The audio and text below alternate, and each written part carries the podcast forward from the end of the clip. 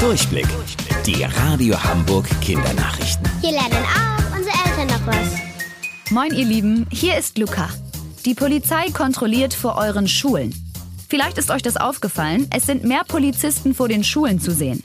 Darum hat die Schulbehörde gebeten. Es geht um die Einhaltung der Corona-Regeln, vor allem in den Pausen und nach der Schule. Da sollen die Polizisten ein extra Auge darauf haben, dass ihr nicht in zu großen Gruppen und mit zu wenig Abstand unterwegs seid.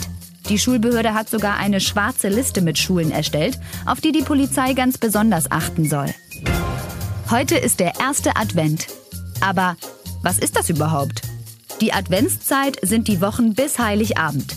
An jedem Sonntag zünden wir eine Kerze auf dem Adventskranz an. Erst eins, dann zwei, dann drei, dann vier, dann steht das Christkind vor der Tür. Den Spruch kennt ihr bestimmt.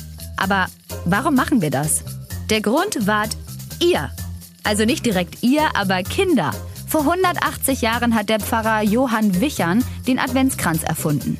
Hier in Hamburg. Weil Kinder ihn immer wieder gefragt haben, wie lange es noch bis Weihnachten dauert, hat er einen Bollerwagen mit 24 Kerzen darauf gebaut.